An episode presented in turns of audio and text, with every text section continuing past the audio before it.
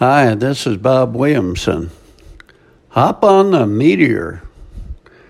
Yesterday I went fishing with a buddy who is about the same age as me. We went in his boat, which is located on a canal lined with houses. My fa- friend is past president of the fishing club for the community and knows practically everyone living there. He began pointing out house after house where people he knew had lived that have recently died. It was kind of a bummer, and I told him it appeared that they were dropping out flies in that neighborhood.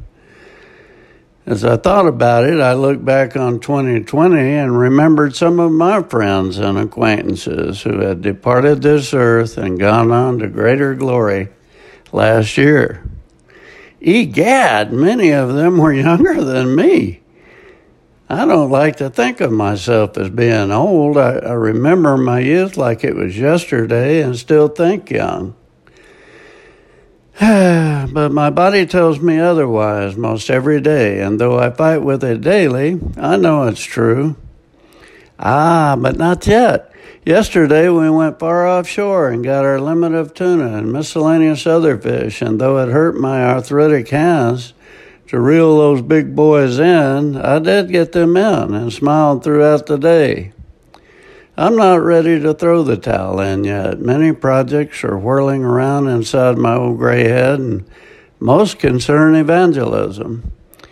I used to fight at every opportunity, and if I was to go down, I was determined to go down swinging. And win, lose, or draw, I fought tenaciously. I feel the same today, only this time my fight is with Satan. Throughout my life, his biggest weapon has been attempting to discourage me into hopelessness. In my youth, it was low self esteem and believing those around me who said I would never amount to anything, that I was dumb and a black sheep.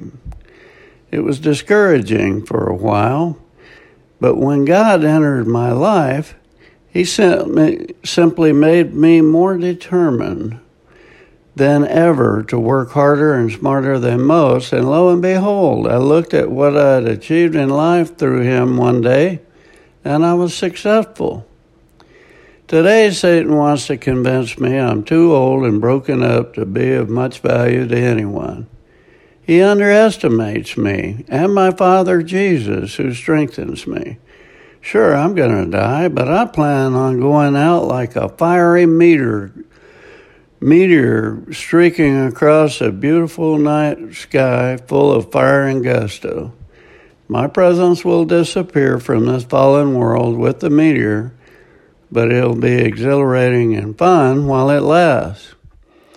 I say all that to say that death has been defeated and we truly are as young as we feel. My Bible study partner's out in Colorado skiing, and he is feeling the wear and tear on his old body and the additional weight of his big belly as he attacks the slopes. He told me he wasn't the skier he remembered just a few years earlier and that his knees hurt and he got winded easily. Hey, I admire he's still out there skiing those blacks with all his young buck counterparts and he is loving every minute of it. Bravo! He gets up before daylight, studies the Bible, and prays, and is serving God as best he knows how. I think God is happy with that. My advice today is to realize that your name is written in the Lamb's Book of Life with indelible ink. Nothing can erase it. So relax and enjoy your life to the hilt. Yes, even the trials and tribulations. Focus on Jesus and not yourself. As you plan your day to day, try to come up with some ideas what you can do for Him. Today, not tomorrow. I know that aside from you loving Him, He wants you to love your neighbor as yourself. Know anyone who needs a helping hand? When asked what the most surprising thing about life was, Billy Graham responded, the brevity of it. I'd hardly agree. One minute you're basking in the glory of your youth, and the next you're groaning when you sit down or walk up some stairs. Cannot hear all that well, and your vision ain't what it used to be. Oh, but you have wisdom. If you only knew then what you know now. Find a young person who will listen and mentor them. if you can find one who will listen, 2 Timothy 4 7. I have fought the good fight, I've finished the race, I have kept the faith. That's what I want to do. And I hope that that's what you want to do too. Don't give up. You're at a good point in your life if you're got a few gray hairs. This is Bob Williamson. Thanks for listening.